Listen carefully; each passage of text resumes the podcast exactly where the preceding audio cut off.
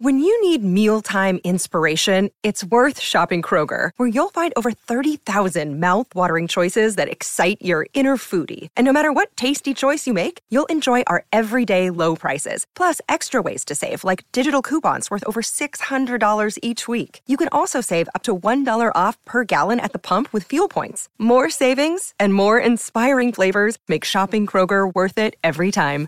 Kroger, fresh for everyone. Fuel restrictions apply. Another day is here, and you're ready for it. What to wear? Check. Breakfast, lunch, and dinner? Check. Planning for what's next and how to save for it? That's where Bank of America can help.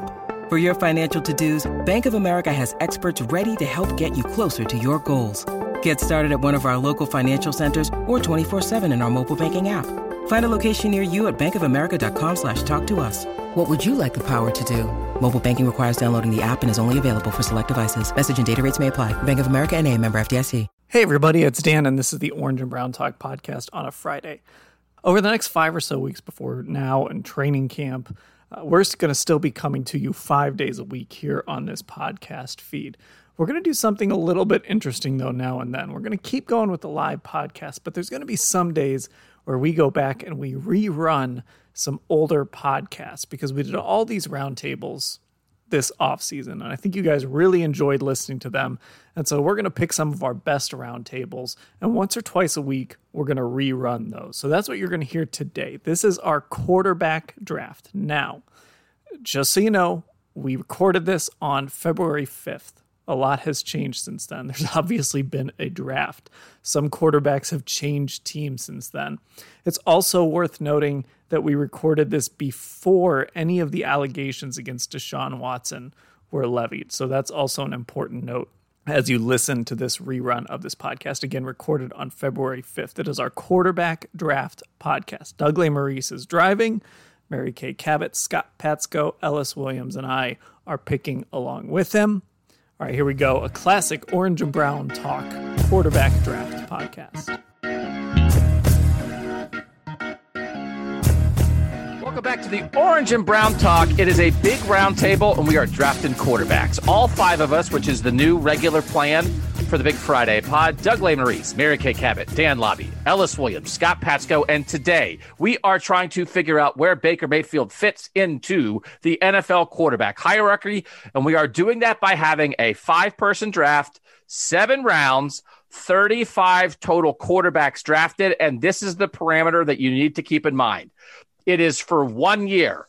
It is for the 2021 season. Contracts do not matter. Potential in 2022 does not matter. And you are drafting for a generic winning team that is trying to win the Super Bowl. You can implement any system you want to implement. You will find the right coaches to make this quarterback successful. And to be clear, we are not trading Baker Mayfield to add this quarterback to the Browns because I honestly do think that's a different discussion. That it, that enters, you know, there's some stuff here, loyalty. What it, we're just talking about, team X needs a QB, and at what point would Baker Mayfield be that QB? So we are going to start at the top with Mary Kay Cabot. The draft order is Mary Kay, then Scott, then Dan, then Ellis, then me. It is not a snake draft. So pick six will be Mary Kay, pick 11 will be Mary Kay. We will work through seven rounds. We will try to not drag this out, and we will focus on when we get to the part where it's kind of Baker time and who is maybe drafted ahead of him or behind him and where we disagree on that. We're on the clock. Pick number one. Any quarterback also. No Drew Brees because we're pretty sure he's retired. No Philip Rivers because he is retired. You can take college guys coming in. Trevor Lawrence is on the board, Justin Fields, Zach Wilson, Trey Lance, but you're only worried about how they will play in 2021. You're not drafting them for 10 years. All right, we're all good. I'm mostly talking to the listeners here and screaming at them about parameters. There's no better way to start a podcast than with an 11 minute explanation of the rules of the podcast. That hooks people right in. Oh, rules, great. Let's talk football. Let's talk quarterbacks. Mary Kay Cabot, you are up first on the clock. Pick number one in the Cleveland.com Orange and Brown Talk quarterback draft? Well, surprise, surprise. I'm taking Patrick Mahomes at number one. We've all seen what he can do. That arm is scary. I can't believe some of the plays this guy can make. Uh, I, I think that the arrow is still pointing up. There's way more that he can accomplish. He's the number one pick. Who uh, who disagrees with that? okay, Mary Kay just ruined my board. Oh no, everything's ruined. The other thing I'm, here that, now. that I think to keep in mind, and everybody can kind of do this their own way. People have actual injuries. And so if there's a quarterback who is dealing with an injury, you have to factor in my mind how you think that injury will or will not affect him in 2021. So if you think he might be not quite himself, maybe he falls down your board, even though talent wise, he might be higher. So that's where we are with that. Patrick Mahomes is one. Scott Patsko, you're up. Who's two? I asked our Football Insider subscribers for help with this pick this afternoon. I told him I had the second pick. I said, assume Mahomes is going number one. And they weren't much help. I got a ton of responses. Lots of Rodgers, lots of Brady, lots of Watson, some Baker. Um, so I'm kind of on my own here. I'm going with Tom Brady. I don't care if he's getting his AARP card in a few years. PFF graded him above 90 for just a fifth time in his career. He's doing this year exactly what we're doing in this draft. He went to a new team. They they build everything around him, and he's in the Super Bowl. So Tom Brady is my pick. I it had Tom Brady. you had two. Tom Brady number two. I did not have Tom Brady number two. It is interesting to try to factor in like when is age ever going to catch up with him because you're not drafting this year's Tom Brady. You're drafting what you think Tom Brady will be next year. So Mary Kay had him too. Scott picked him too. Ellis had him on his poster on his wall. Ellis, did you have him too? you guys actually want to know where I have Tom Brady? No, don't tell us where you have him. Do you have him too? I do not have him too. Dan, did you have him too? I don't have him close to two. Okay. I don't have him two either. We'll save the discussion a little bit when we get a little juicier here because Dan Lobby is up next with pick number three. But I'll, t- I'll tell you this hearing Tom Brady's name read, just uh, my eyes lit up because now I've got all these possibilities. I thought there were two guys I was going to be I was going to be picking from here. Instead, I've got three guys that I want to pick from, and this this changes my math a little bit. So I am going to go with that number two pick because this guy fell to me. I don't want this guy sitting in the green room again on draft day. I feel bad for him. So I'm just going to grab him. I'm taking Aaron Rodgers here at, at number three. Aaron Rodgers at three. So we have two of the first three picks are older quarterbacks. Let's save until we get to the end of round one and we'll discuss a little bit where we disagreed on the order here. Ellis Williams, you're up with pick number four this sucks. This is not going how I, I thought it would. I guess I'm gonna hope someone comes back to me because I can't let I can't I can't pick over this guy. So I'm going with Deshaun Watson. Led the league in passing yards, playing for an abysmal team. Uh, say no more. I think he's underutilized as a runner. He's like Mary Kay said with Patrick Mahomes. We're just scratching the surface with Deshaun Watson. I I think I would have taken him two in this conversation to be quite honest. So I'll take Deshaun Watson at what are we at four? That's yeah. at four. I also had Deshaun Watson two on my board. I would have taken Deshaun Watson second because I think you're talking a little bit about he's coming from a rough situation. If you put him on generic team X, how much better might he get? But I had in I tried to group my quarterbacks. I had five quarterbacks that I called sure things. That to me, if I'm drafting them, I am sure they are capable of leading me to a Super Bowl. It doesn't mean they're going to, but I think they. I would have no doubt about my ability to think I'm a Super Bowl contender when this guy's my quarterback and I have a good team around him. And four of the five just got taken. So I'm taking the last guy at this level, and I'll be curious if everybody else would have him at this level. I'm taking Russell Wilson. And I don't know if that, those top four, I actually had Brady fifth behind Wilson, but I get that's more of an age thing. I'm curious, like if this top five, so we just went Mahomes, Brady, Rodgers, Watson, Wilson. I bet, I bet people will disagree on the order. Dan, that general top five, does that feel right to you? Uh, outside of Brady, I did not have Brady in my top five, but I actually thought I was going to be picking at three between Russell Wilson and Deshaun Watson. And I was kind of, you know, earlier today I was leaning towards Wilson, but then I thought, you know what? No, I think Deshaun Watson is that good that I might take him you know, even if it is just for that, I've got to win a game next or, or win next year. So I thought I was going to be picking between those two uh, at number three, and I ended up taking Rodgers because he was there. I thought he would go in the top two. You know what? I just started. Go ahead, oh, okay. I was going to say, I just realized that we should start. We should give ourselves points for nosers, but only because I'm five for five right now. That's so, your order. That is my order. And I have it right here, which I th- I doubt you can see. You can't see that probably, and especially because you're listening on a podcast, you can't see this. but uh, but I have proof. I sent my first two pages, which is 16, my my top 16 to Ellis because I was trying to explain that I'm on vacation, sort of right now, and I just kind of rolled in from the beach with sand in between my toes and I threw together my list. And so I wanted to show Ellis what I had so he could laugh at me. And I, I'm five for five right now. But Ellis can corroborate that, right?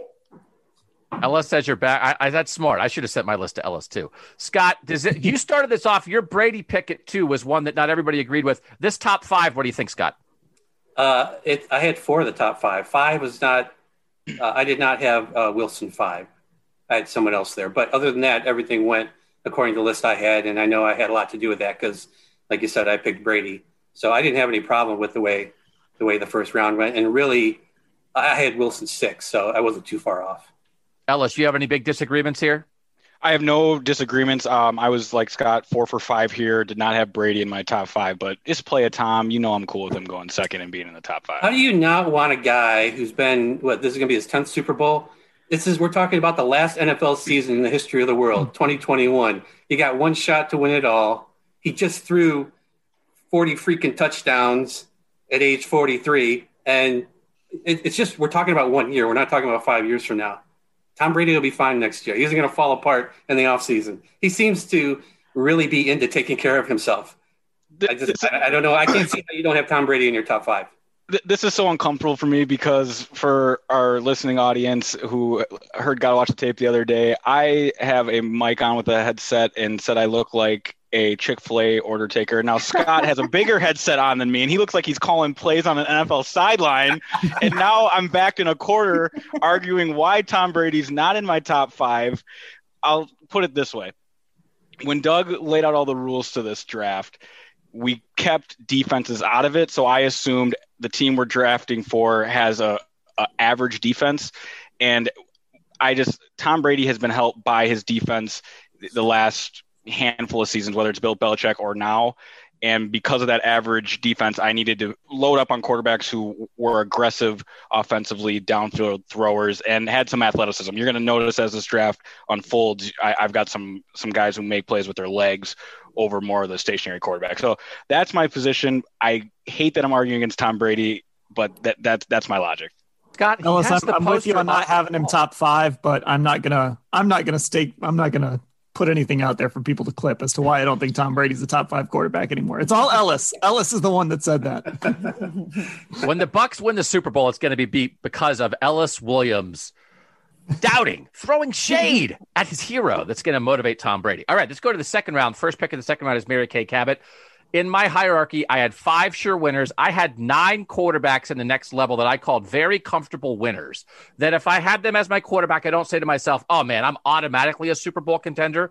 But I believe in my heart that I can win a Super Bowl with any of these nine guys. Mary Kay, you're up. Who's your pick? You know what? This is where I think uh, you could put any number of names in here. This is where I looked at number six and I thought, there are six guys I could pick for this spot. So this is where it started to get a little divergent for me. And I probably went with a guy that maybe most of you wouldn't put here. Uh, but I went with Dak, Dak Prescott at number six, coming off an I, injury, but I like him. You, you had him, Dan? Uh, he was he was my number five. Oh, okay. All right. So we, we can discuss that later. So you don't he, think I'm crazy? Okay. He's my number six. And if he was completely healthy, I would have put him in the top group. Okay. Awesome. We're we're on the same page here. A lot of us. Okay, cool. I, I will say, Mary Kay, I that's not who I thought you were going to pick. I maybe thought you were going to pick somebody that I... you seem to like, but you left him on the board. I think Dak is very smart because Mary Kay, the only hesitation is health. Yes. Right. Right. Right. And and I, you know what? I didn't pick the guy that you thought I was going to pick because it's so darn cliche for me to do that. And I kind of, so I just kind of went away from the predictable thing and I went with Dak. All right, we'll move off Dak. We're getting to the juicy part. This is to the part we're already at the part where I think it is not obvious. So let's go to Scott Patsko with pick number seven. Who you got, Scott? I'm going with Josh Allen. He was my number five. It's you're right. It it is kind of like it, this is the point where you can make arguments for a lot of guys. I mean, and I'm somebody who was kind of maybe mocking one of our colleagues, Hayden Grove, a little bit for his love of Josh Allen early on, uh, especially during Allen's rookie year. But he's turned it around the last two seasons. He's proven himself, and I, I'm going with Allen here. If you believe it, absolutely. I also had him seven. The only question would be I think the only, we're hitting a point here where the only way you would not pick him in the top seven is if you really think it's a mirage. If you think he's going to revert to what he was before, but Dan, if if he is what what he looks like this year, I mean, to me, there's no doubt he's a top seven guy. Yeah, I mean, you look at the completion percentage, you look at the way he played, and yes, the playoffs were a little rough for him, but I still think there's a lot of ceiling there with Josh Allen, and I feel good about what he is. And remember, right, right, the parameters are we're dropping this guy into the perfect system for him. So I, I think because of that, you know, I had Josh Allen pretty high on my list as well.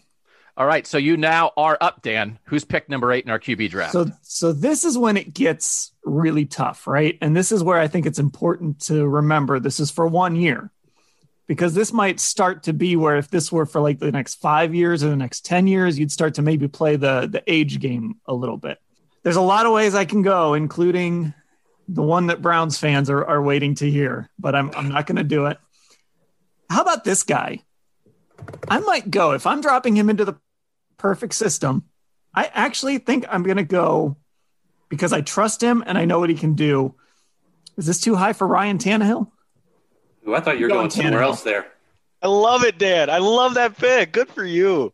Up That's like wonderful. very competent, right? Very competent. But are you giving away any upside? I mean, this is a this is a kind of a sure thing. I think we're getting to an area here where there are some younger quarterbacks that even though, as you said, Dan, we're not looking that far in the future, but there also might be some guys who are ready for a leap who might be better than Ryan Tannehill next year, but there's a little risk here. Ellis, we don't have to get to your pick yet, but you loved the Tannehill pick, Ellis? I do. Um, I am. I'll admit I'm surprised to hear him this early, but looking at my board, I kept wondering if I should move him up a bit for this reason. It has been beyond impressive what Ryan Tannehill's done when we just consider what he was thought of leaving Miami. I mean, a complete afterthought to then becoming, uh, if you look at DVOA, I believe he was in the top five this year for quarterbacks. Um, I, I, know he, he was he was in that. He was you know, sixth. Sixth. Okay, yeah. So right in this range, we're talking. Uh, seeing Tennessee play live this year also showed me two things that I didn't completely realize about Ryan Tannehill. Much better athlete than we all realize. He can get on the perimeter and make some plays. More of an athlete than a few quarterbacks we're probably going to name later in this in this podcast. And second, he can just get the ball downfield. And I thought for a little bit there that it was more a product of Corey Davis and AJ Brown being freak talents. And of course, that has something to do with it. But he's got an arm. He can make just about every throw and just his command of that offense. Because we got to remember, this is the same offense they're running in Minnesota. It's the same offense they're running in San Francisco. A lot of shades of it in Los Angeles for the Rams. And of course, the same offense they're running in, in Cleveland. And I think Tannehill runs that same offense the, the best of all those teams I just named. Let, let me throw another number at you yep. too. Uh, you mentioned DVOA, he's six. Football Outsiders has another stat called DYAR, which is their kind of quarterback uh, above replacement number, and he is sixth there as well, right up there with guys like Deshaun Watson, who's fifth, uh, Josh Allen, who's fourth. So there's a lot of metrics that make Ryan Tannehill look really good. Mary Kay, what'd you think of Tannehill in this general range? I had him lower. I had him mid teens. Uh, and, and I think I had him mid teens, and Dan makes a great argument there. Ellis makes a great argument there uh, for him to be this high. Uh, but I had him mid teens, I think in part because I don't know. I sort of see him a little bit as a system quarterback, and maybe that's unfair, but I just have that in my mind. And I don't know. I just don't have him up there in the top 10, even though statistically, for sure, he, he is there. I had him 14th on my list, and it's because I think there are other guys who might jump past him next year. That I mm-hmm. think right now, I think this is a great argument for what he is, but I think he is what he is. I don't. He's not going to get better, and there might be guys who a year from now, after playing 2020, are better. But I think it's a it's a very smart pick, and I think it's it's a I think it is a pick at this point in the draft, Dan, where it's like the least amount of a question mark you would have here because we are in sort of young guy question mark range, and it's Ellis Williams who has this next pick at nine. All right, I'm ecstatic. I can't believe this guy's still here. Uh, my first pick, I was nervous because I was seeing the board. I'm like, all right, he might not get back to me. He's my number five pick, and I'm getting him what now at nine? Yep, it's Lamar Jackson. To me, it's a no-brainer. Lamar Jackson. When I was working through this list, and Doug had the caveat or you could install any offense you wanted to, it became very clear to me. And I, I'm silly.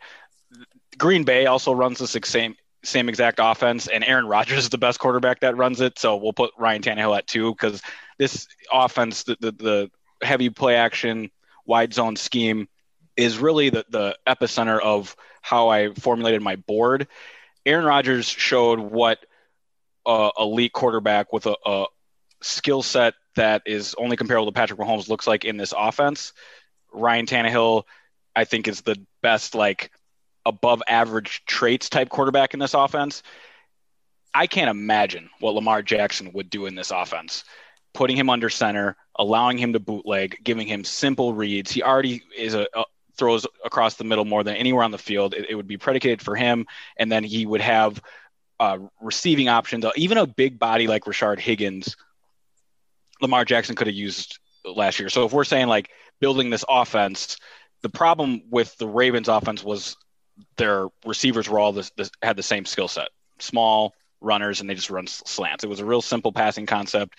Get Lamar Jackson in this offense. He already was a unanimous MVP once, and this is an offense that has clearly proven to get the best out of quarterbacks. And for you to be a top five quarterback in this league, I think you have to have one undefendable trait. For guys like Patrick Mahomes, Josh Allen, and Aaron Rodgers, it's obviously their arm and their ability to create. For Lamar Jackson, it's his feet. He's the most athletic, player in NFL history to ever touch a football.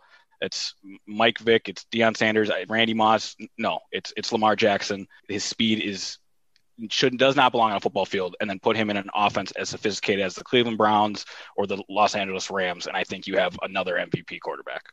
Scott, the Lamar range here. Are you in general agreement that this is the right area for him?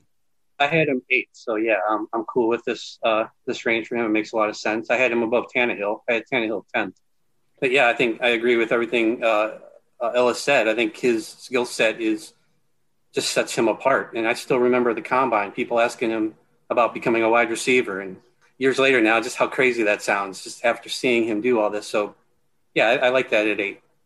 Or was that eight? That was nine. That was nine. Yeah, so, so I had eight. So it was just one spot below. He he got his first playoff win this year, but he also like in the playoff loss right? I mean, he he has a, a devastating mistake that takes away his team's chance to win. That affected me. I'm not. I'm in range with Lamar here. I had him tenth, but I'm not sure we've I think we've seen a version of what his ceiling is. I'm not sure what his floor is. And there's a little bit that leaks in with me now at this point of is he are we sure he's going to stay this good? I don't know Dan like did that leak into your Lamar thinking at all? Or are you like, is it pretty clear this guy's special? I thought about it. I thought about the fact that he has had his struggles in the playoffs, but I mean, I had him right here too. I, I was really choosing between him and Tannehill, to be honest. And you know, my rankings here are a little, they're a little mushy. It's it's kind of how I'm feeling when my when my name gets called, I guess. But I had these guys sort of in in the same range, and I mean, on my list, I had Tannehill and and then Jackson. So I'm not surprised to see him go here. I, I was thinking about taking him in my spot. And Mary Kay, generally Lamar here makes sense to you? Generally, how about pick number nine? She's on a roll. What is Lamar that? Piper Jackson, over here. Which, Ellis, you can back me up on this. She's not writing them down as we go, right? She had actually had this done before. No, I, yes, I can vouch for it. He can vouch for that. So I'm. I've. Only, there's only two guys so far that I, I haven't gotten nosers. Um, but anyways, uh, I agree. The playoff thing scares me a little bit. Playoffs have to be so heavily weighted. That's where you have to make your hay. That is where a quarterback needs to rise to the occasion and get your team to the next game. And since he hasn't been able to do that yet, sometimes it makes me wonder what it's going to take with him. So I actually sometimes envision them like bringing in another quarterback off the bench to make some plays that I worry that he can't make. So I have him here probably a little lower maybe than I would have because of the playoff thing. I think his upside's top five, right? I mean, if you think you get the you had you said you had him fifth, Ellis. If you think you get the best version of Lamar in the best situation, I think he is one of the five best quarterbacks in the league. I'm just not sure, even with generic Team X, if you'd get that. All right, I'm up next at pick 10. I am at the point, I have two people that are on my board higher than my 10 spot, and we're in range. We're eh, we're getting in range here. Mm-hmm. I will say that I think if Joe Burrow was 100% healthy, I think I would pick Joe Burrow here. I think he is the real deal but he had a devastating injury. So I'm not doubting Joe Burrow's career. I'm not picking him here for 2021. And I almost want to do it, but I'm going to stick to my board and I'm ready for it, including from the listeners. I'm ready for it because I'm not certain about this, like Dan said. I could go either way. I'm in a group of like, I'd say there's four quarterbacks here that I could pick either one, but I'm going to take Justin Herbert.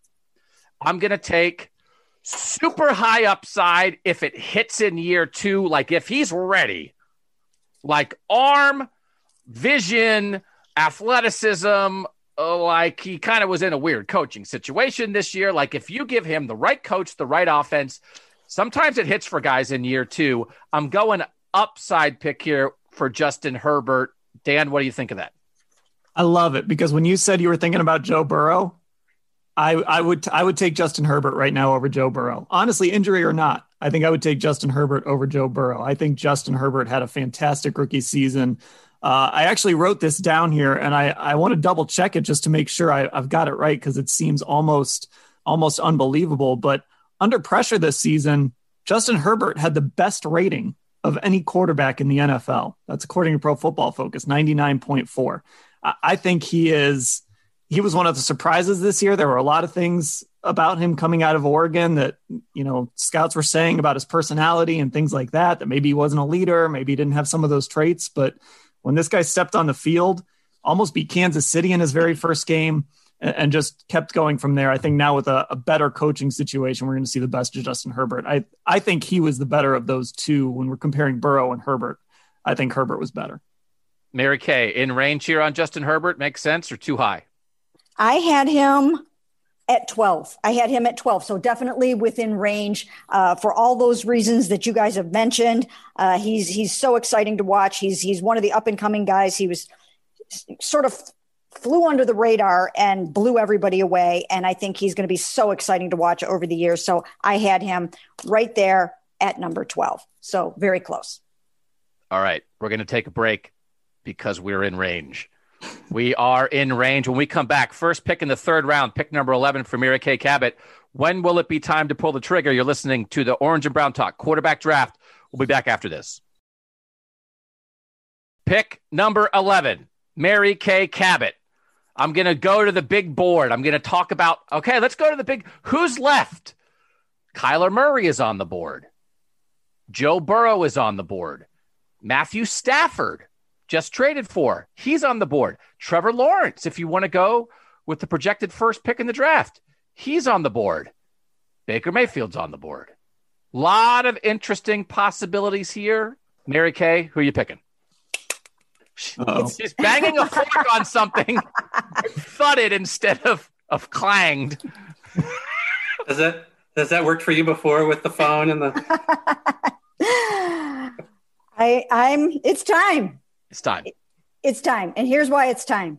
I love Joe Burrow. Okay. I love jumping Joe Burrow. But the injury, the injury scares me a little bit. It just, it does. This is a very serious injury by him. So therefore, I'm going Baker Mayfield here. It is time. It's, it's time to pick him because again, we could pick him three, four spots later, but I think he showed enough this year. Think about this 20 touchdown passes and two interceptions in his final how many ever games after throwing that pick in Cincinnati that resulted in the Odell Beckham Jr. torn ACL. So I, I think it's time. I think there's upside for him. I do. I think his second year in this system, I think he's going to get even better. And this is the spot where I feel comfortable. So I want to go around and I want all this on the record for sure. So Mary Kay, on your list, where did you have Baker? I had him pretty high, in part, like I said, because I came in quickly off the beach and made a very fast list. So I, I had him at number seven. I had him at number oh, seven. Oh, wow. Okay. Which is very, very high. I know that's very high. Part of it is also that I'm a little afraid of Doug. So that had something to do with very, it. Very reasonable. That's a good way to make all your lists. Always be a little afraid of me. Scott, Scott, where did you have Baker on your list? I had him ninth. So I had him just behind Lamar Jackson and Dak Prescott and right ahead of Tannehill. Um, so, I mean, this is, I guess, within range. Um, I didn't have Herbert that high. I had him 13th. I really was trying to value experience and having done it before over hoping that a guy's going to take a leap next season when I have this perfect team and I just got to drop my quarterback in there. So, but ninth, you know, basically the spot. Ellis, where did you have Baker? Set myself up for this. Here we go. I have Baker Mayfield at 16th, tied with uh other quarterback. I can name that quarterback if you'd like me to, but I have him tied at 16th. Dan, where did you have Baker? I had him just outside the top 10. I think I've got him 11th or 12th here on my list. I had him ahead of Herbert in part because of what Scott said. If I'm trying to win next year, I'm probably going with a guy that I really know what I'm getting. Whereas Herbert, eh, maybe he does take a step back in year two, or maybe he takes off in year two. We just don't know. But I had him just a shade outside of the top 10, uh, kind of in a mix with a, a bunch of other guys. I, I, just couldn't put him ahead ahead of some of the other guys that I had in that top 10 grouping. But I, I honestly think I'm curious, just real quick one word answers if you would have had the opportunity if everyone here would have taken Baker in this kind of group of five here, because I would have if he would have gotten to me. I think everybody but Ellis would have probably, right? So I also I had Baker ninth. So we have Mary Kay seven, Scott and I have him nine, Dan has him 11 or 12 and Ellis has him at 16. To me, again, you had that top five. Our first round, I think, was pretty clear. Then I thought Dak Prescott and Josh Allen are really, I think, they're ahead of Baker in something like this. And I had Lamar a spot below Baker, but that might be wrong. That might be wrong. That might be me being overemphasizing a bad pick in the playoffs. So I'll buy that. But I think so. I think that if you think those eight are a pretty clear top eight. I think Baker absolutely for sure is in the mix next, right? That whether we're debating, and, and this is the thing here. So he winds up going 11th, but three of us have him higher than 11th, and Dan has him right at 11, basically. Then it's like your preference. Well, I had Herbert. I almost picked Baker instead of Herbert at 10, but I didn't. So now it's a little preference here. But if you're talking Justin Herbert, Baker Mayfield, Kyler Murray, Joe Burrow, Matthew Stafford, Ryan Tannehill, that's the range for him. And to me, he's in the range of like very comfortable winners. That I believe if Baker Mayfield is my quarterback, we are capable of winning the Super Bowl. It doesn't guarantee me a Super Bowl like Aaron Rodgers or Patrick Mahomes would, but I feel very comfortable with it. And I think this is part of the why I wanted to do this exercise is for people to have that realization that, all right, there's probably a top eight in the league, but Baker is absolutely in that next group. And I think we all would generally agree with that. But I will give Ellis the floor here. 16, I'm not saying you're wrong, but that to me is, you know, we all have different tiers, but that to me is is almost almost like a tier below a little bit that you're there's a little less certainty when you're having you're saying you're five or six spots before you would have picked him. Yep, you did my heavy lifting early for me, so I appreciate that. It is a tier lower because I didn't. I, I was going to disagree with what you said. Like, oh, now we're in the uh, personal preference thing, like Justin Herbert or Baker. Where my response to that would have been, well, then your personal preference is wrong, because here's what I'm going to go back to. When I was making this list, to be a top flight quarterback, top five, top ten, you need an undefendable trait Justin Herbert was the guy I didn't name on that list of Mahomes, Rodgers, Allen because I was hoping he would fall to me. Doug, you made a great pick. He's the other guy that can just backpedal and backpedal in the pocket and backpedal in the pocket and then launch it. It's undefendable. So I, I, Herbert blows Baker out of the water for me. Secondly, I think we need to recalibrate a, the definition of a quarterback you can win the Super Bowl with. Like, yeah, that that is the goal. I understand that. Nick Foles has won a Super Bowl. Jimmy Garoppolo played in a Super Bowl, and Jared Goff just played in a Super Bowl. How are all those teams feeling about their quarterbacks? Were those seasons just lightning in a bottle that a lot of other things worked out and they won the Super Bowl? Yeah, I get it. You need to have luck and things need to work out for you to win a Super Bowl. And those teams, especially the Eagles, of course, because they won, wouldn't trade that season for anything. And I'm sure Niners fans who were up 20 to 13 with six minutes to play in the fourth, and Rams fans who what that was like a six to zero game in late in the fourth quarter, love those seasons too. But I think the, what we need to change this conversation to is what quarterbacks give you the most shots at the dartboard to be in the AFC divisional round? Because that's the point. Get in the tournament, win a game in the tournament. It's not just good enough to get there anymore because that's not as a secure spot as it once was because now we have head coaches that systems help get you there. We have opp- opportunistic defenses that just get hot and create turnovers that get you there. And then all of a sudden, things fall apart and you're not the team you are. Injuries happen. Look at the 49ers. If the 49ers had a quarterback who is in my top 12, a problem solver, they wouldn't have fell to the bottom of their division this year. But Jimmy Garoppolo is not a problem solver despite playing in a Super Bowl so I can digress from here. I don't know. Do you guys want me to list the quarterbacks I have in front of Baker? No, no, we'll wait. We'll, okay. we'll wait. But okay, but that's my point. I think we, I think the quarterbacks I have in front of him have proven that they give you ample opportunity to be in that AFC divisional round game and then make your run compared to oh can you win a Super Bowl with this guy? Well, sure. If that's the if that's the baseline, then the list is a lot longer than we're giving it credit for. Mary Kay, this is your pick.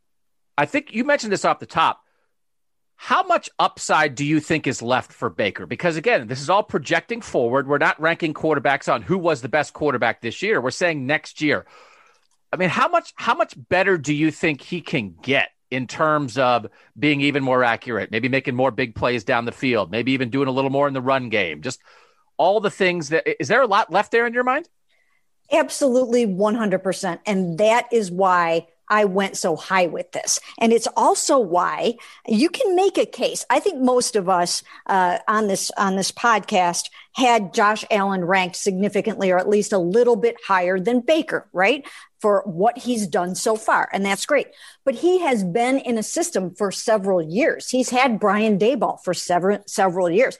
Brian Daboll has had an opportunity to go back and dig into all that film in an offseason and come back and get even more out of Josh Allen. Kevin Stefanski and Alex Van Pelt, who are brilliant, haven't had a chance to do that yet with Baker Mayfield. They had to do the best that they can could with what they worked with and what we saw when they had a week off, when they had a bye week. We saw what happened when they dug in and said, "Hey, let's do more play action. Hey, let's uh, roll them out a little bit more. Hey, let's you know whatever."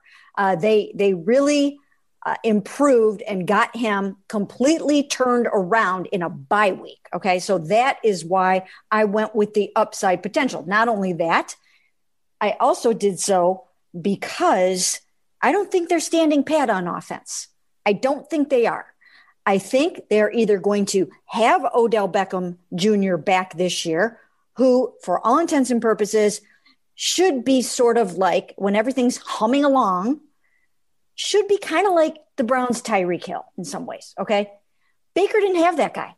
I mean, he didn't have that guy. He had Jarvis, uh, but he didn't have that sort of superstar number one receiver. He lost his number one guy. What if Josh Allen lost Stefon Diggs this year, right? Would he have been the Josh Allen that we saw? I don't think so. I really don't think so. So I gave Baker an Odell Beckham Jr. or somebody comparable to that, wherever they find that guy. And I gave him another offseason in this system with some of the best coaches in the NFL. I'm extremely impressed with this coaching staff. They're so smart. These guys are really good at what they do. When I think of Bill Callahan, Chad O'Shea, Kevin Stefanski, Alex Van Pelt, Stump Mitchell, these guys are, are going to take this to the next level next year with Baker. And there's another factor to consider. Baker Mayfield defies all odds. He defies everybody's odds. When you think he can't get any better, he's going to prove to you that he can get better. When you tell him he's throwing interceptions, he's going to go out and he's going to throw 20 touchdowns against only two interceptions. When you tell him that he doesn't deserve a blockbuster contract extension in the offseason, he's going to prove to you that he can. And I think he's going to work himself up into a little frenzy again this offseason. And I think he's going to come back and they're going to put all these pieces together. And I think he's going to be better next year. So that is why I gave him the benefit of the doubt that he could be better than Josh Allen potentially. That Dan, you had Ryan Tannehill at number eight. I think Baker can be better than Ryan Tannehill. So maybe seven seems crazy high. But if you break down who we have after him, I kind of think based on what we talked about with the playoff thing, maybe he can be better than Lamar Jackson in terms of trying to get you to the Super Bowl. I, he's going to plaster number 11 pick in the Orange and Brown Talk quarterback draft right on his locker. Oh, number 11? You think I'm number 11? Before we leave Baker, because again, this is the whole reason we're doing this. Scott or Dan, do you guys have anything you want to add on Baker here that before we move off of him? I mean, I, I would just add, I, I just want to know what Baker I'm getting, right? Eh, because we haven't seen him do it for 16 games. We haven't seen him do it for a full season yet. And when you when you look at his numbers from last season, overall over 16 games, they're pretty pedestrian. But when you look at his numbers over his last six games, those project to 4,500 yards, which is top five. His rating was 103.4, which is really good. His completion percentage was 65.16. That's okay. You can live with that. So if I'm getting that guy for a full season, that's a top five or top 10 quarterback. But if again, over the course of 16 games every year, he's going to throw for 3,500 yards and 20 touchdowns and 63%.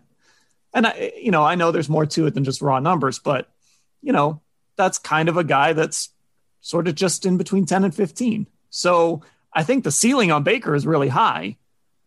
But I also think the good thing about Baker, and I think why a lot of us have him here, is the floor is kind of this guy, right? Like a guy who at worst is going to be just outside the top 10. And, and you can certainly live with that at the quarterback position and find ways to win with that at the quarterback position. Yeah, Baker's one of those guys on this list who we're talking maybe more about what he could be more so than what he's necessarily done because this season was very similar to you know the, the end of his his rookie year. It was this great play down the stretch, but I think this time it was a lot more believable and the competition was better. Um, one, one thing about this whole uh, exercise we're doing here, when you get to like 16, 17 on, on this list here, you're getting into iffy territory. You're getting into quarterbacks who either their teams don't really like them much anymore. Uh, they were benched. They're looking for a team, or they just haven't done anything in the league yet. And Baker's not in that group. The Browns aren't in that group. So the fact that Mayfield is kind of right outside the top 10 here and kind of solidly in that group of you know what his status is with the team. You've seen him be successful. He's clearly the guy the team wants, at the very least, for next season. That that's a big place for the Browns to be in. So even though maybe some fans might have wanted him even higher than than we've had him, the Browns and Mayfield, I think, are in a really good spot here. Can I can I throw one thing out there, just just to kind of show how thin the line is, because I'm really curious about this, and it popped in my head. If Baker Mayfield takes that ball at Arrowhead Stadium and leads the Browns on the go a go ahead drive and potential game winning drive. Is he outside the top 10 for any of us?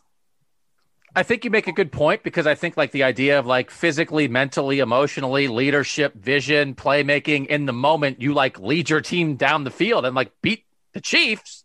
I mean, you you have to view him a little differently, right? I mean, I think now now the one thing is I to your point, Dan, and I think this is where what Ellis would say, and we'll let Ellis say it. There are guys who have not been named yet who have traits that are better than Baker. Baker is not, you know, he sort of is what he is. He's not going to be as fast as some guys. He's not going to have as big of an arm as some guys.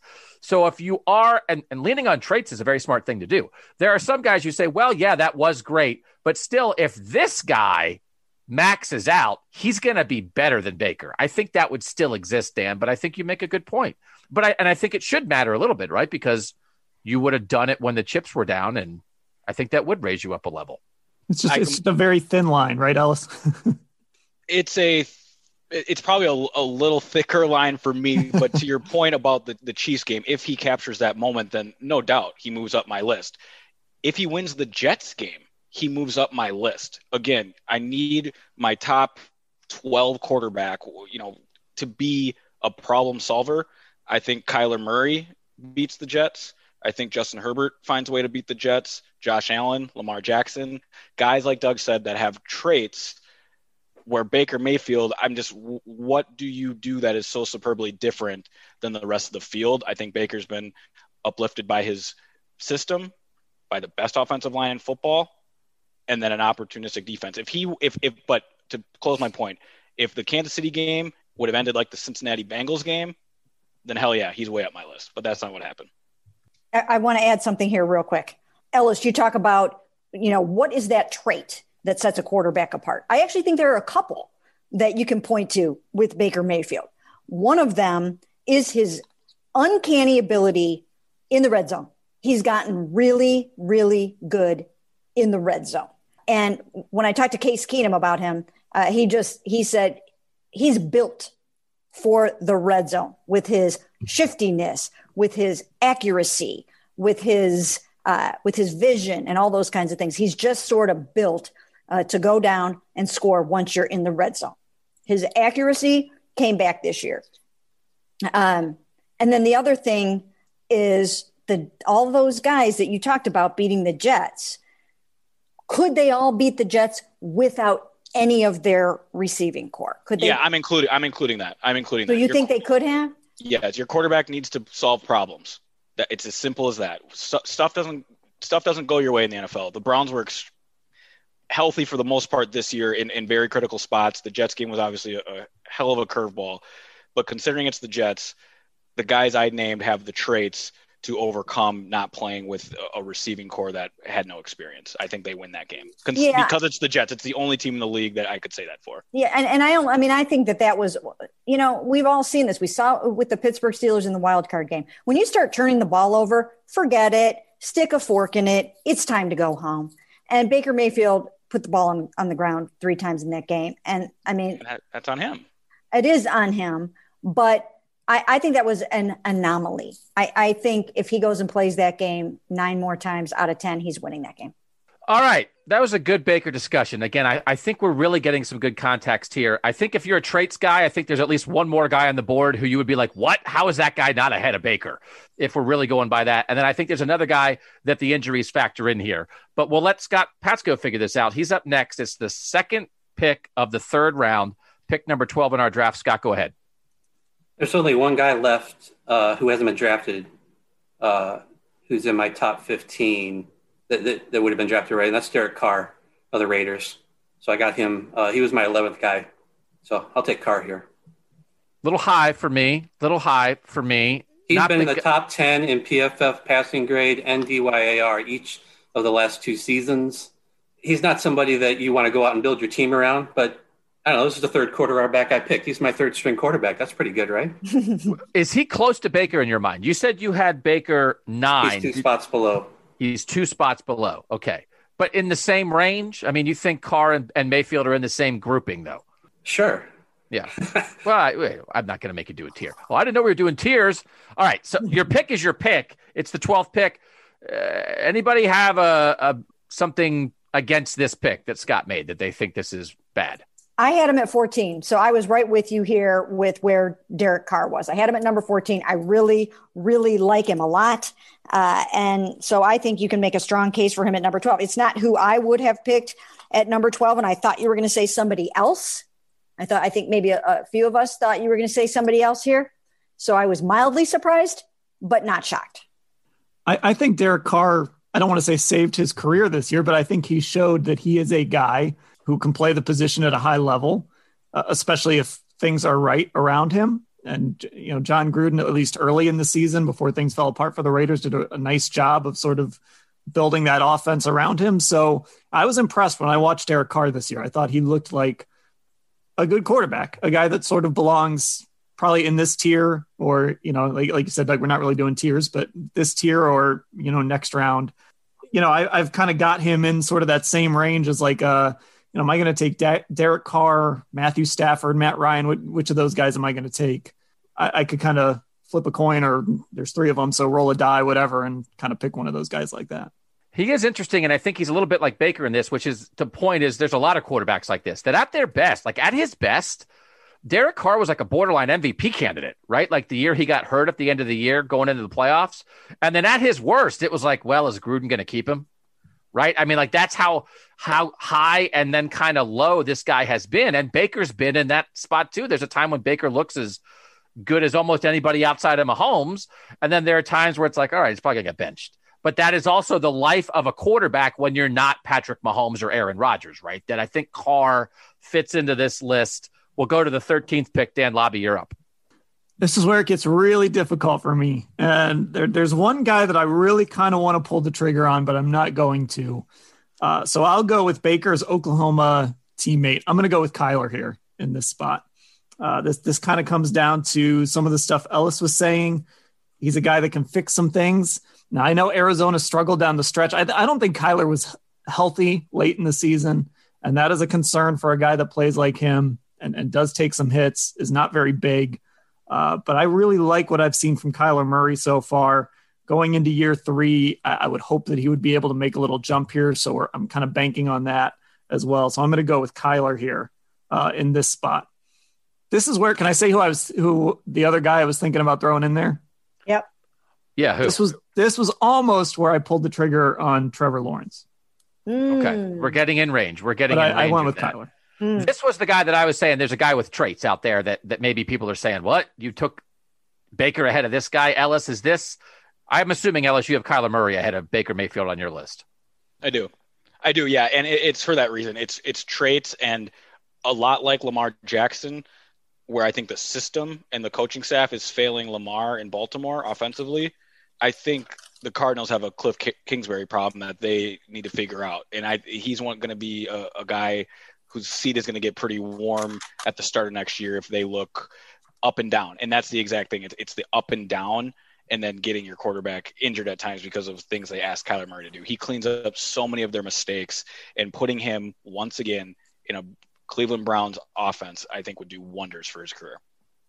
And I do think if we had done this maybe middle of the year when he was at his peak and before Right. he was not healthy in the back half of the year, I think he would have been higher too. There was a time when Kyler was looking like, oh man, he's breaking through. But then you have to factor injuries in because that's part of the deal. And some of it's bad luck, and some of it's like maybe you are a smaller guy who takes hits who's more prone to it. Ellis, you're up next. Pick. Four. Oh, go ahead, Mary Kay. Oh, I was just going to say, Ellis, can you read off who I had at number 13, please? Oh, on your oh, that, I got to look at my phone for that. One second.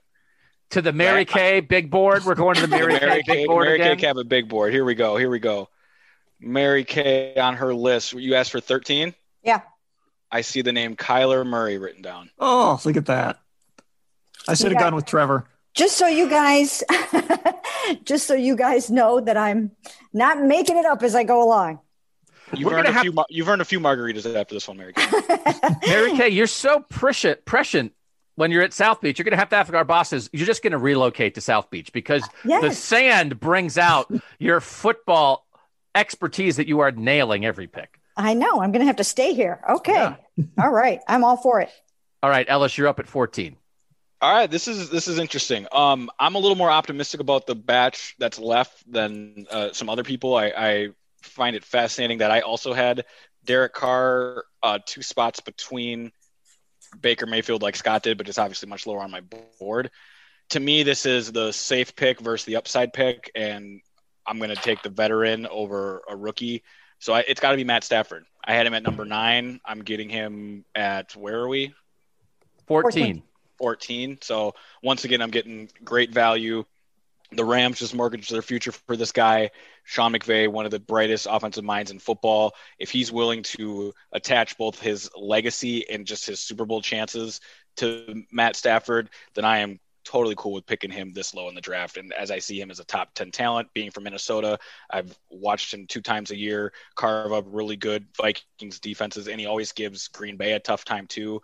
The guy's a winner despite all of his records and everything he had to overcome in Detroit. And I think NFL fans are finally going to be able to see that next year. All right, I'm going to move on from the Matthew Stafford discussion a bit because it kind of is what it is. And I, I had him right in this range too. I was down to two guys. I had my top 14 and my top two tiers. I did not have Carr there, so I had two guys left, and I was either going to have to pick Matthew Stafford or this other guy. And I was hoping I would not have to pick Matthew Stafford because I would rather pick this other guy. And this is the guy that I want to talk about. I'm taking Joe Burrow here. Mm. Joe Burrow is my number 12 quarterback. I think he is the closest thing to the next coming of Tom Brady. If he did not have a devastating injury, I would have had him higher than this. I'm getting my 12th pick at 15. We can talk a little more big picture picture future on Joe Burrow here, but Scott, like does this feel is this your range on Joe Burrow or should we be a little more worried about the injury and that he's not really going to be himself next year? I had him 16th. So yeah, I guess it's in the range, but again, I valued guys who I didn't want to bank on potential going into year two of a, of a guy's career on getting me to the Super Bowl. So, and the injury was part of it, but I think Burrow did enough when he was on the field to warrant being in the middle teens. So, I mean, this this spot makes sense. What'd you think of Joey B here, Mary Kay? I'm so jealous that you picked him here because I was hoping you wouldn't, so I could pick him next. I love Joe Burrow. So uh, unfortunate that that he went down this year. He he took a team, even in that game against the Browns. I, I felt that uh, he was just phenomenal in that game. He was tremendous that day. And I thought his defense quit on him. I thought they were over, you know, putting their houses up for sale on the sidelines and not wanting to play. And, uh, and he just kept dragging his team back into that football game. He's got heart and soul and guts and he's scrappy. And I think he's going to be tremendous. And I love this pick here. I had him at number 10. Um, I don't mean to be sacrilegious with something like this, but he is old.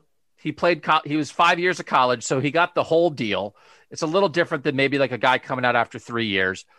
He was a rookie, but I'm not so sure. Like if you drop Joe Burrow into the Kansas City offense right now with Andy Reid and Eric Bieniemy and Tyreek Hill and Travis Kelce, I'm not so sure that Joe Burrow wouldn't do like a decent facsimile of what's going on there. He was dragging a dead franchise through this season. he got hurt because they couldn't protect him. So there's a lot of upside in this pick, but I also think like he's an old young guy.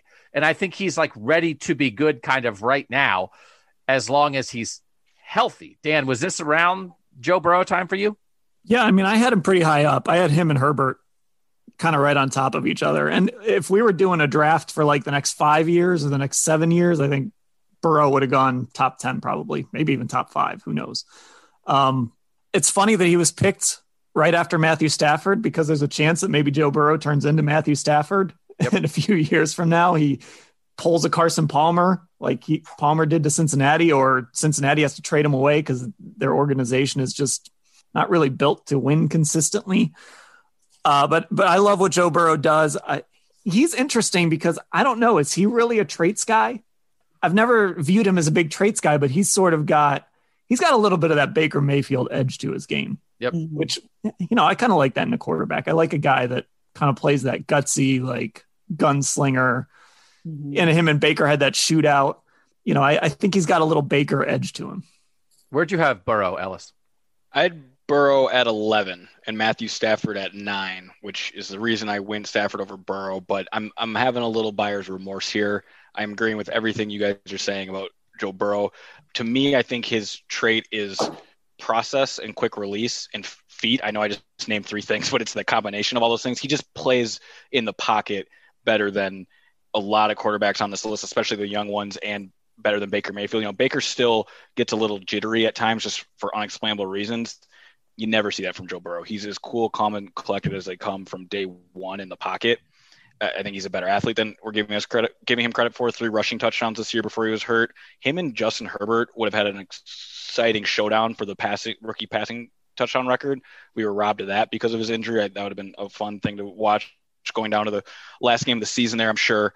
And again, I'm looking at the list. I've been I've been documenting who we all have, and for me to have Deshaun Watson, Lamar Jackson, Joe Burrow sounds a little better than having Matt Stafford there, and of course Doug got him. So I'm, I'm a little dis- dejected right now. I know. It's, Made it work. Well done. Can I throw one? Can I throw one more trade out there that I think matters? And I know we're talking about a guy that did get hurt, but it was an ACL. He's tough. Mm-hmm. He's, he's yeah. not going to come out of the game. Like it took Mhm. a torn ACL for him to finally, you know, end his season this year. This he keeps getting up, and I think that matters. I think when a quarterback does that, Baker has shown us that. Other guys have shown us that durability and the ability when you're not protected and you're just getting beat up all game to just keep getting up and you know keep delivering. I, I think that's a trait in a quarterback for sure.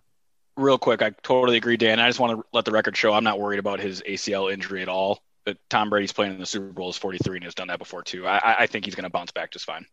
And one last trade on Joe Burrow and our Joe Burrow love fest. He's just a good player. His teammates love him. And there's lots of quarterbacks. I mean, Deshaun Watson's teammates love him. Patrick Mahomes' teammates love him. Baker Mayfield's teammates love him. But not everybody. But I do think that's a thing too. If you're talking franchise quarterback, locker room guy, Burrow has got that just like Baker does. And I do think that matters. Okay. We did three rounds in an hour. We're going to do the last four rounds in half an hour. We're going to go fast. There are two guys in particular that I am very curious to see where they go. And frankly, a lot of the rest of it, no offense to Ellis, who still has some guys he's like, is chaff. This is now we're in the area. We are really Baker's better than all this. So this is again a reminder. Why did we do this? It's to remind you that we are 15 picks in to a 35 pick draft. And we're starting to get to the point of like, I don't know, that guy. That's the reality of quarterback life in the NFL. And we're back to pick 16 with Mary Kay Cabot. Well, I'm excited to make this pick because I really wanted to make Joe Burrow uh, my pick here. But since I couldn't pick him, and I can't wait to see him compete in the AFC North for the next decade, but since I couldn't pick him, I'm almost just excited to make this next pick. And it is. Fork. Um, Case Keenum. it is Trevor Lawrence.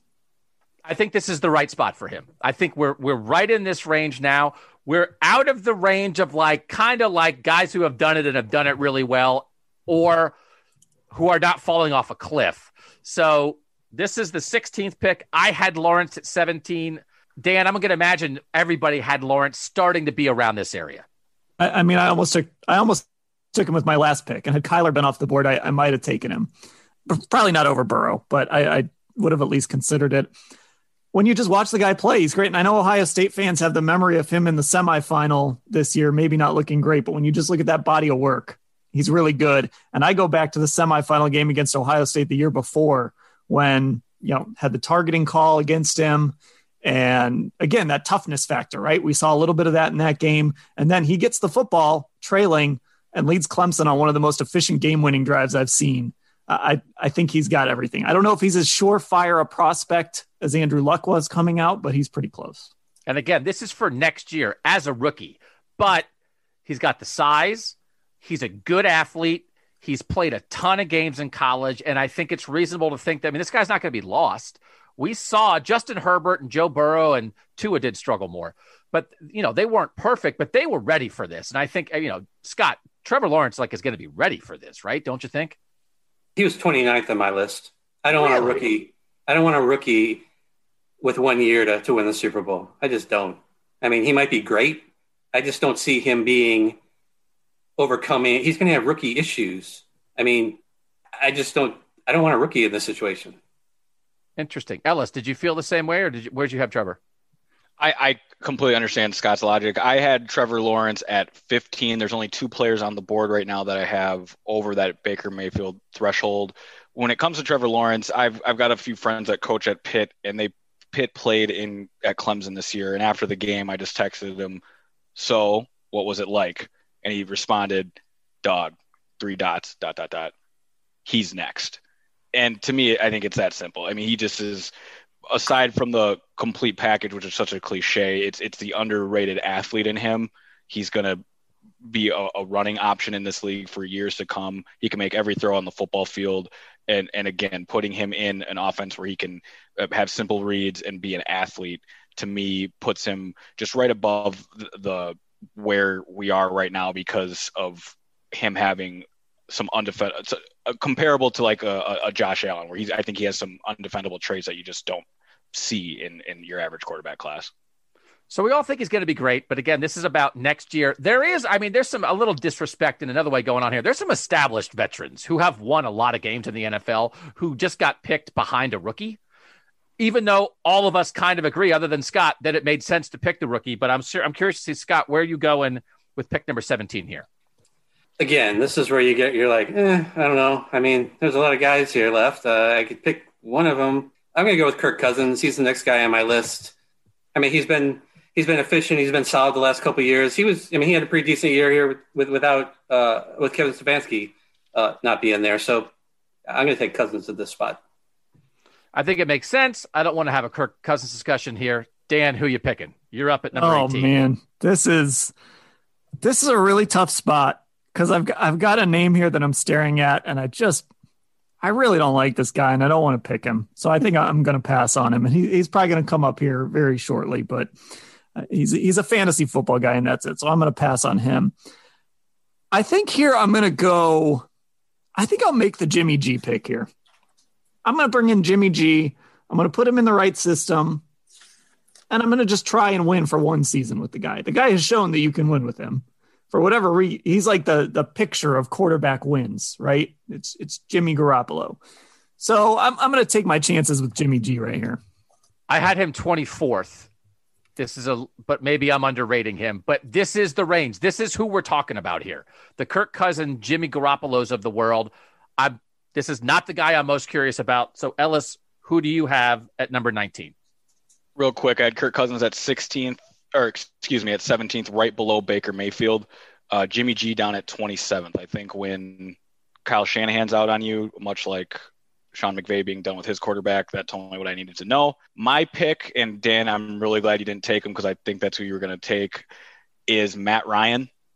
He threw for a thousand more yards than Baker Mayfield this year. He's won an MVP in this exact style of offense that I keep referring to the Kyle Shanahan, Kevin Stefanski, Gary Kubiak system.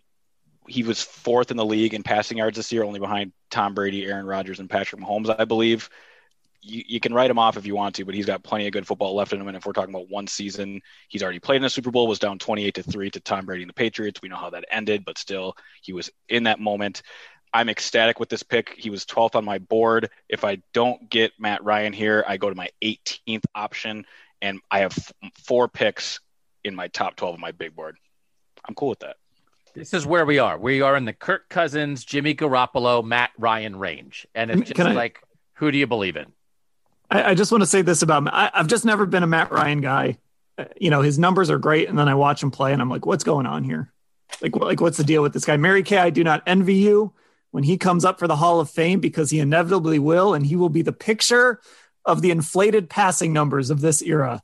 Mm-hmm. I just, I don't know. They're, I'm probably completely wrong on Matt Ryan, but I, I couldn't take him here. He did win me a fantasy football league once, though.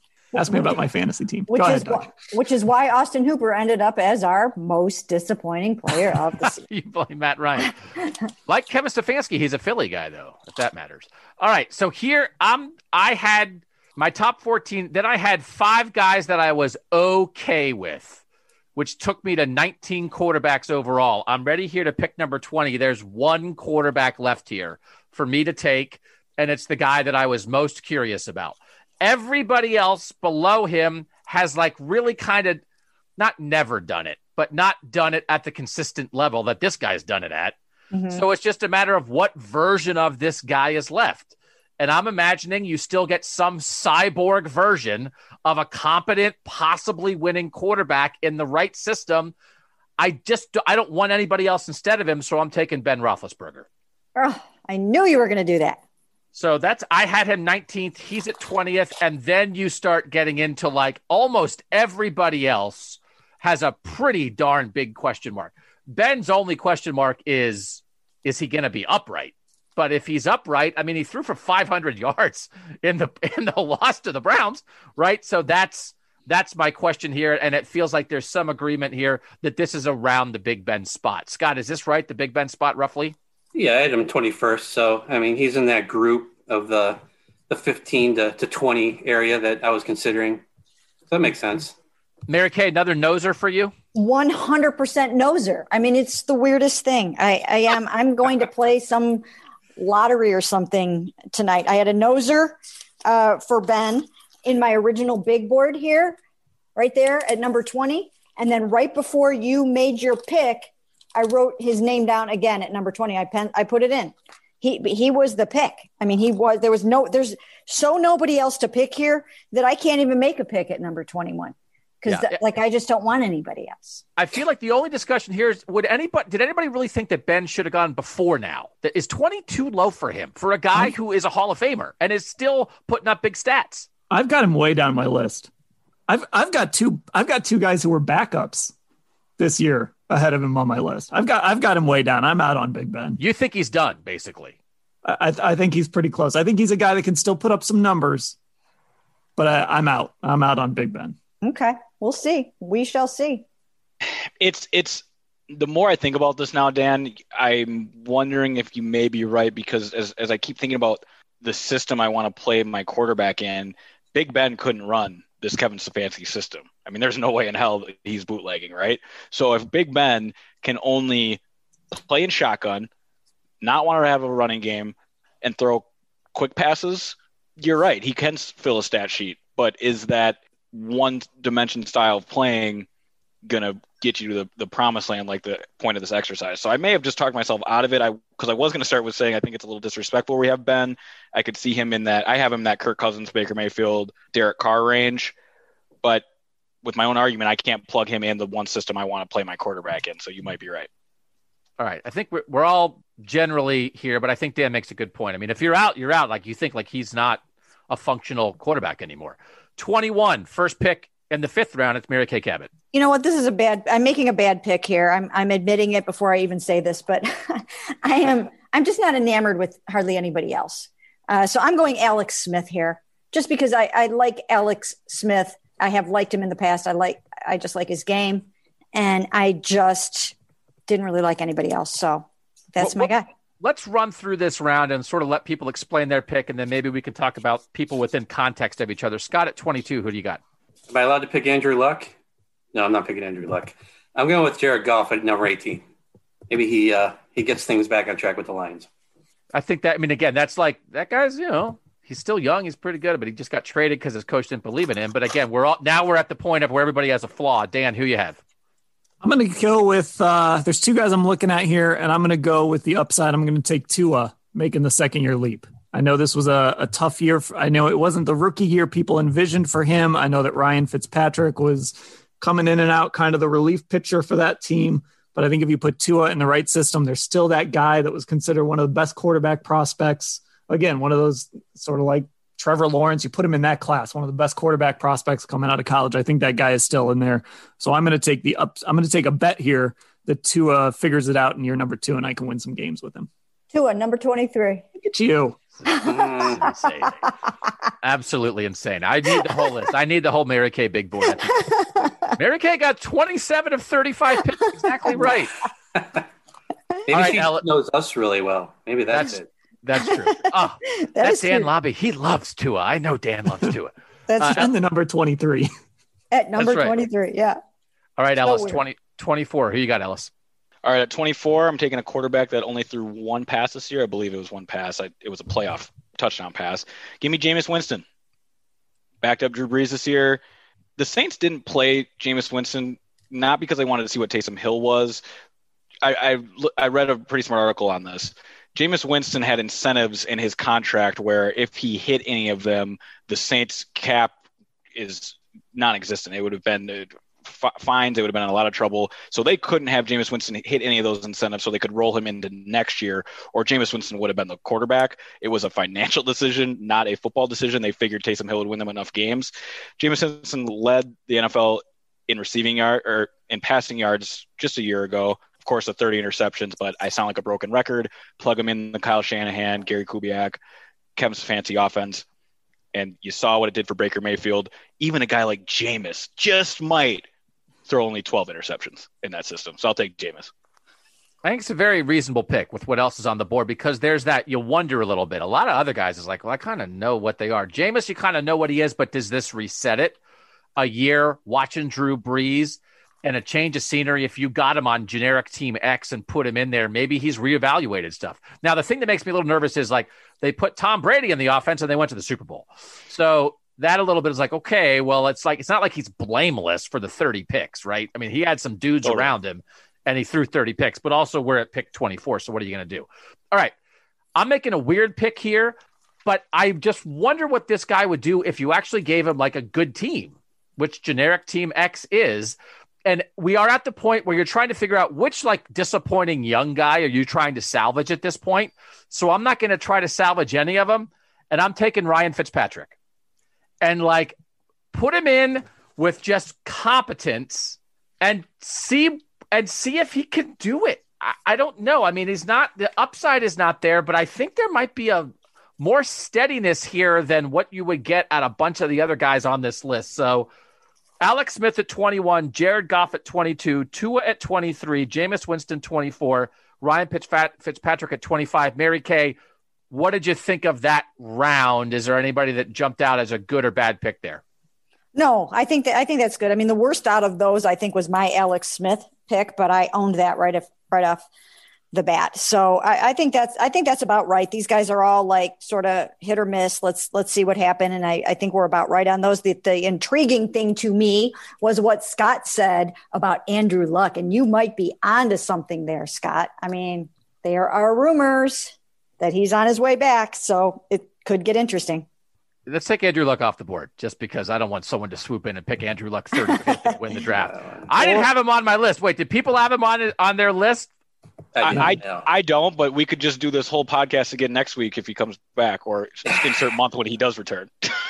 yeah. Is Andrew Luck back after after retirement? Is he better than Baker Mayfield? Let's do an hour and a half podcast to find out. uh, all right, we'll move to pick 26. It's the first pick of the sixth round, and it's Mary Kay Cabot. I am going with hometown boy Mitchell Trubisky. Whoa. At number 26. I think this is this is exactly right. I had him 25th. I mean, I, I like him better than some of the other reclamation younger guy deals because now the other thing is I don't know that his coaching in Chicago has been like incompetent, right? I mean, people it's not terrible there. I think, like for instance, there's another guy out there who I think just got coached into the ground, and maybe that's why. I don't know that Trubisky got coached into the ground, but I don't know. Don't we think there's something maybe still there? Ellis, mm-hmm. something maybe still there with Mitch? He showed a pulse. He showed a pulse this year, you know? He was ready to be completely written off. And uh, he came up off the mat and he showed some things. And so, I mean, I think 26 is, is a decent spot for him. When I look at the rest of the list, I can't get too excited about many of the rest of the guys. I, I think he still has a little something. Yeah, if you look at Mitch Trubisky's last like five, six games, the Bears definitely turned it around. But I'm going to use Mary Kay's own medicine against her. If you look at the defenses the Bears played, I think that tells more of the story. I don't have the list in front of me, but off the top of my head, I know one of them was the Houston Texans, and that game was not played in a blizzard. So you were able to throw the ball around, and the Texans had, no pass defense this year. So there are some attributes you like with Mitch Trubisky, but there's a lot of issues like his inability to throw to the left side of the field, for example. It, I had him at 31, but again, we're in this range. Get Scott Patsko picking 27th. What do you got, Scott? Give me Carson Wentz. Too yeah, high. It was a really, it was a really rough year for him, but I'm looking at the guys left on my list here, and other than Cam Newton, Carson Wentz has showed you something before. So again, we're at you know 27th overall here. So let's take Cam or Carson Wentz. Did you guys read the big deep dive that the Philly Inquirer wrote after all this went down with Carson Wentz? I don't want him on my team. And I have to write this. I am fascinated by the idea that I think maybe some people thought that Baker Mayfield might be a lot to handle coming into the NFL. And Carson Wentz like played at North Dakota and went and shot deer and everybody loved him. I think Carson Wentz is a pain in the butt. I don't want him on my team. I'm so, keeping him in his own apartment away from the team and our fantasy, uh, our fantasy team X here. And he only shows up for practice. He does not interact with anybody in the locker room. He just does the job and goes goes home. So I'm I'm confident he can get the job done. I don't know, but I, I am way out on Carson Wentz. I almost would probably be at the point where I would just pick anybody else in, in other than Carson Wentz. I had him 33rd on my list. Anybody want to defend Carson Wentz? I like talking about Carson Wentz because there was a time when a lot of people were mad that he wasn't a Brown, and mm-hmm. I don't think anybody's mad anymore that he's not a Brown. So I'm interested to see what the new coaching staff can can get out of him. I'm I'm, I'm curious to see because Baker looked really bad last year, right? And then a new coaching staff came in and they got him all turned around. So it can happen for a quarterback. I don't know if it'll happen for Carson Wentz, but I'm interested to see what these guys can can do with him when he has, you know, some offensive linemen and some weapons and a good coach. Yeah, everything Mary Kay just said is one of the reasons I love this league. We're going to find out pretty quickly what's the deal with Carson Wentz. Doug, I completely agree with you where it's less about what's going on in the football field. And, and trust me, well, Browns fans saw it this year. There's a lot of issues going on with Carson Wentz on the football field. Uh, some yips, some I'm just not going to throw the football and I'll take this sack type decision making. But to Doug's point about that story, there are locker room issues. There are personality traits that are wrong with Carson Wentz. And for everything we said about Joe Burrow and uh, especially Baker Mayfield, I, I don't want this, I don't think this is what it is right now, but I don't want this podcast to turn in like, oh, Ellis is so low on Baker. Two things Mary Kay said about Baker his ability to prove people wrong and, and feed off people doubting him undeniable. I mean, that is that is Michael Jordan stuff, and I respect the hell out of that trait that he has. And also, he's an unquestioned leader. I mean, there is no doubt who the leader of the Cleveland Browns is, and it's Baker Mayfield. Same thing we said about Joe Burrow. Carson Wentz doesn't have that, and if you don't have that on a football field, it's really tough to play quarterback in the in the pro leagues, nonetheless college or, or high school. It is the bona fide leadership position in sports, and and Carson doesn't have it right now, and I don't know if he will again. Dan, 28, you're up. I, I can't believe the two guys I'm eyeing here are still on the board. I can't believe Mitch Trubisky and Carson Wentz went above the two guys I'm looking at right here. So I'm going to go with the veteran that I have on my list. I'm going to take Teddy Bridgewater. Mm-hmm. That's a good one.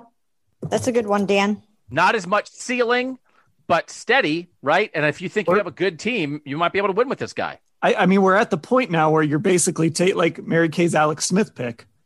I yep. can close my eyes and I know what kind of offense Alex Smith has to play in. I can close my eyes. I can see, you know, there's another guy we'll talk about with this here coming up, I'm sure. I can see it might be hard to win with this guy, although I don't know if it's real hard to win with Teddy, but it might be hard to win with this guy, but I can figure out a way how to do it. Mm-hmm. I'm taking Teddy there. That's a good pick. That's a good That's pick. A good pick. Ellis, you're up. 29th. This is tough. This is really tough. I wondered if it would, if we'd get this point in the draft and I'd have to make a decision like this, and it looks like I do. Man, all right. I'm gonna, I'm gonna, I'm changing my board live here. I think I have to, I have to take Sam Darnold, and I have to take Sam Darnold because I have a like Mary Kay just said in this Carson Wentz conversation. Baker Mayfield was bad, bad, bad in a in a in a tough situation a year ago, and he completely flipped the script once a, a, adult coaching staff was surrounding him. I wonder if that's just the case with Sam Darnold too. And I'm not here to say who's better between Sam Darnold and that class and where we're ranking him. That's not the point. I'm just saying there was a reason he was picked where he was picked. And now you can point to a lot of mistakes around him that have put him where he is now. And because of the offense, I keep reminding everyone that I'm installing. I think he flourishes. I'm moving him ahead of a few guys that I may regret because of some athleticism athleticism upside. But I think Sam Darnold has a lot of good football left in front of him. He just needs to find the right home. I think it's a great pick. I think he might be waiting for his Kevin Stefanski. And right. I think I think he has been murdered by that coaching staff. We have no idea. He's been awful, but I feel like we legitimately have no idea how good he might actually be because he's been his career has been ruined by what has happened in New York and he's super young. He's super young. That was a big thing when it was like him versus Baker. Baker was whatever, two or three years older. I think this is a really good pick. I certainly would have picked him next if you did not pick him here. So I'm very curious if if they if the Jets do something, if they pick a quarterback or do something where they don't pick stuff to try to build around Darnold one more time, and they send him somewhere. I think if they if he goes to like to the Colts, if I don't know something like that, where he goes to a good system I think he has a chance to still hit. This is a really good value at 29. I'm going to go the exact opposite way. And Dan, I want to know if this is a veteran that you were thinking about, because I think this is a winning veteran who's still sitting here that is easy to forget about. Andy Dalton. Ooh. So, I mean, the guy like lost his job because all he did was get to the playoffs and lose. It's like, all right, well, I mean, at 30, I'll take that.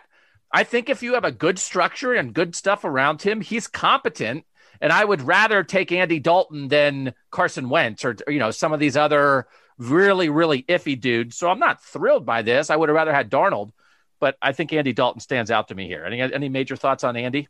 I, I Doug, the last two guys you've taken, I hadn't even written down on my big board. But that being said, Ryan, Fitzpatrick, Ryan Fitzpatrick, I think, is a good pick. He's just kind of a guy I forgot about, and Andy Dalton too. I, I think is is a good pick the farther we get away from it, the Andy Dalton, Marvin Lewis years in Cincinnati look like they were working miracles based on what that organization does and the fact that they somehow managed to make the playoffs every year, even though they didn't cash that in. I'm looking at my big board. There's only maybe two names on here that I would absolutely say, no way, I'm not taking Andy Dalton over that guy. So I, I can't argue with it. All right, let's go to the last round. We're going to f- go through 35 so we all get to make the same number of picks. We are on pick 31. It's Mary Kay Cabot. Who's your last pick, Mary Kay? Justin Fields. There he is. That's one of my guys. Justin Fields. Time for Justin. If only because, you know, there the few guys that I have left, I just I just can't see it and I'm not I'm not into it. Uh, this guy at least has plenty of upside potential. Uh, he's going to be exciting, and uh, I, I like him better than than the last four or five guys I have on my list. So I'll just jump in real quick uh, on Justin. I think Justin's going to be great. I think he should be the number two pick in the draft. I think he's a franchise quarterback. I think anybody should take him. I don't know if he'll be great in year one. I think it might take him a little time. I mean, some of the analysts who view him talk about like how often does he get to his second read, but sometimes at Ohio State you don't get to your second read because your first read is Chris Olave and he's wide open and you throw it to him. He has great deep ball touch. He's incredibly accurate. He's an unbelievable athlete. He has speed and power when he runs. I think he has a chance to absolutely hit in a big way. I didn't take him yet because I, I just don't know that it'll be right away in year one. But Mary Kay, my gosh, with everybody else left, I'm, I'm a little surprised even that he lasted this long to pick 31. He's the second, you know, rookie coming off the board here after Trevor Lawrence. I think it's really good. Scott, who's your last pick at 32? I'm taking Taylor Heinicke. He's Ooh. fun he'll find a home somewhere. Mm-hmm. Mm-hmm. I was wondering if somebody would take him. I think he's I think he's worthy of being picked right in this in this 35 quarterback draft. I think he's definitely a worthy pick, Scott. Mm-hmm.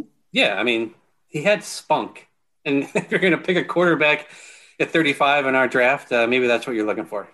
All right, Dan, you're up at 33 with your last pick. Okay, I'm just going to run through. There's not a lot of names here. These are the names that I have left on my sheet, and I'm, I'm going to try and figure this out. So Josh Rosen, no. Drew Lock, no. Daniel Jones, eh.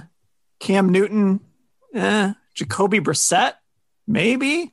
Zach Wilson, I think I'm going to go with Jacoby. I'll take Jacoby Brissett. Now, I don't think he's like uh, necessarily a guy that's going to be your starter for five years or whatever, but I think you can figure out a way to win with Jacoby Brissett. Had a pretty good, what, maybe half season in Indianapolis as the starter there's guys on this list that have done worse. I, I don't completely trust Daniel Jones. I don't completely trust Cam Newton. Uh, just based on what we saw, I don't know how if he can throw the ball down the field anymore. So I'll I'll roll the dice on Jacoby Brissett with my last pick. Another, I have two former Bill Belichick backups. That'll work. You believe in Bill. It's a good guy to bank on. All right, Ellis, your last pick at 34. Man, I've still got some names. I'm I guess I'm a I shouldn't say surprised, but Taysom Hill's a fun one to entertain. It's not my pick though. I think Marcus Mariota is interesting. Uh, just traits again and a, a, chance to be a lower version of what Jameis Winston might be in his next phase.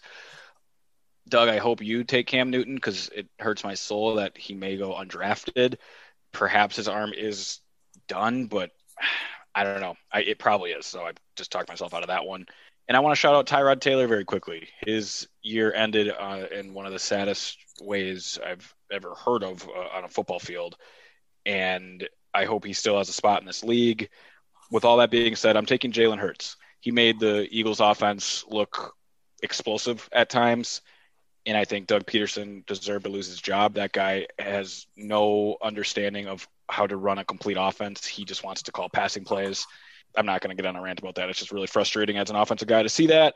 Jalen Hurts has enough traits that can solve some problems for me. I think he progresses as a quarterback and he would thrive in this Kevin Stefanski system that for the ninth time I'm installing for my Team X. All right. I think it's interesting pick. I, I probably would have picked him if you didn't pick him, but I'm going to pick this guy who is too high on my board. I'm realizing I have three guys kind of near each other on my board. Cam Newton is the third highest guy I've left. I'm not going to pick him. Daniel Jones is the second highest guy I've left. I'm not going to pick him. Maybe this is crazy, but part of the reason I want to have this discussion for three minutes before we all have to go and why I'm going to pick this guy is because I would like this guy to be the Browns' backup quarterback someday. And I think the Case Keenum investment was really smart for Baker now, right? Five, was it five million? They're paying him five million. Is that right? Like, but at some point, that's not. I don't know. I mean, you don't need to. You don't. Baker's your guy. So I think I do believe sometimes in kind of marrying your backup to your starter, and like let's have a guy who plays a similar way. So I'm taking Gardner Minshew, and I'm a little surprised Dan didn't take him before. I, I think this guy might, might be a um kind of like I don't want to say winning quarterback. I mean, he's limited, right? He's limited in what he is, but he had no chance in Jacksonville this year. And I think he was he was certainly done more than people ever expected him to do. And I think I'll tell you, I've been doing these young quarterback rankings after week one when Gardner Minshew and the and Jacksonville beat the Colts. People were like, "Oh man, I wish Baker Mayfield was as good as Gardner Minshew," and it was like that's where we were week one of this season. So I know Dan loves him. I know it'd be great to cover, but I actually think he might make sense. Maybe not right now, but like at some point, I think he's going to turn into that. He's going to be a Case Keenum type of guy. I think he'll stick around in the league as a backup. And I think he would make a lot of sense in Cleveland. So I, I think he's moderately okay. And I just think Cam Newton's done. I think Daniel Jones is a fumble machine. I don't want him. Gardner Minshew, it is. Can we get him in Cleveland, Mary Kay? Is that a reasonable backup for the Browns? Yeah, I like it. I like him a lot. I, I love the character. He'd be fun to cover. Uh, I like his game. Bring him on. He'd be fun. He and Baker would be funny together. A mustache competition would be extraordinary. I like it. That's so. I think the, I think the Browns' backup discussion is interesting, uh, and I think it sort of comes down to what does Baker, what do you need behind Baker Mayfield as a backup, right? Do you need a guy like Gardner Minshew who plays like him, or do you need a veteran guy who? And I know as Baker gets older, maybe this changes, but do you need a veteran guy who's sort of just he's in that room with Baker? Baker can bounce ideas off of him. You know, the guy can come in. He's basically Case Keenum. You know, the guy can come in and win a game for you if you need to. Um, I think that's interesting. But yeah, Gardner Minshew's a look, we're just throwing out names at this point. I think Gardner Minshew's as good as, as any other name we could throw out at this point in the draft. Yep. All right, so Marcus Mariota, I do think was an interesting name. Worth I thought about him. He didn't get picked. We didn't pick Zach Wilson or Trey Lance, who are the other two quarterbacks that may go in the first round of this draft. Didn't pick Taysom Hill as the Saints wrinkle. Didn't pick Drew Lock in Denver, who nobody really believes in. Did not pick Cam Newton. Did not pick Daniel Jones. Um, that's our draft the Browns have a pretty good quarterback, Mary Kay. We'll let you have the final word here as our number one drafter. The Browns are in the mix. And and if we would have done this in previous years, we wouldn't have done this podcast in previous years because nobody would have listened to it. It's like, when will the Browns quarterback get picked? Will he get picked at number 29? The Browns have a chance because their quarterback isn't Patrick Mahomes, but this is a reminder half the league is a mess. The top five to seven guys are indisputably awesome. Baker is in neither of those groups, but he's in that good middle where you can win, Mary Kay, which is why we had this discussion. Exactly, and and it's also timely because there there is a lot of talk right now uh, about you know should the Browns try to trade for Deshaun Watson and and all that kind of stuff. Uh, so I think it's a good time to do something like this and kind of take a look at where he's at and what the future is. And I truly believe uh, that they think the upside is tremendous and that that once they really dig in and and work on what he can do and once he goes to work on his own capabilities which I think some people in the organization feel like maybe he's just kind of scratched the surface too on some of the things that he can do. Uh, I think I think he's got a ways a long ways to go up. Okay, thanks for listening to this Friday podcast. Hope you enjoyed that quick little trip down memory lane. I guess it wasn't so quick. It was kind of a long one, but I hope you enjoyed it. And like I said, you're going to hear some of these reruns throughout the next five weeks as we navigate some vacation time and different things as we go through the lead up to training camp. But fear not, we will have live podcasts coming your way. We're going to be back on Monday. Doug Lesmerises, Scott Patsko, and I are going to take some football insider true or false questions on that day. So we will be back live on Monday. Hey Mary Kay on Tuesday and we've got a full week of pods coming your way. Make sure you're a Football Insider subscriber, cleveland.com slash Browns the Blue banner at the top of the page to get info and get signed up. Thanks for listening, everybody.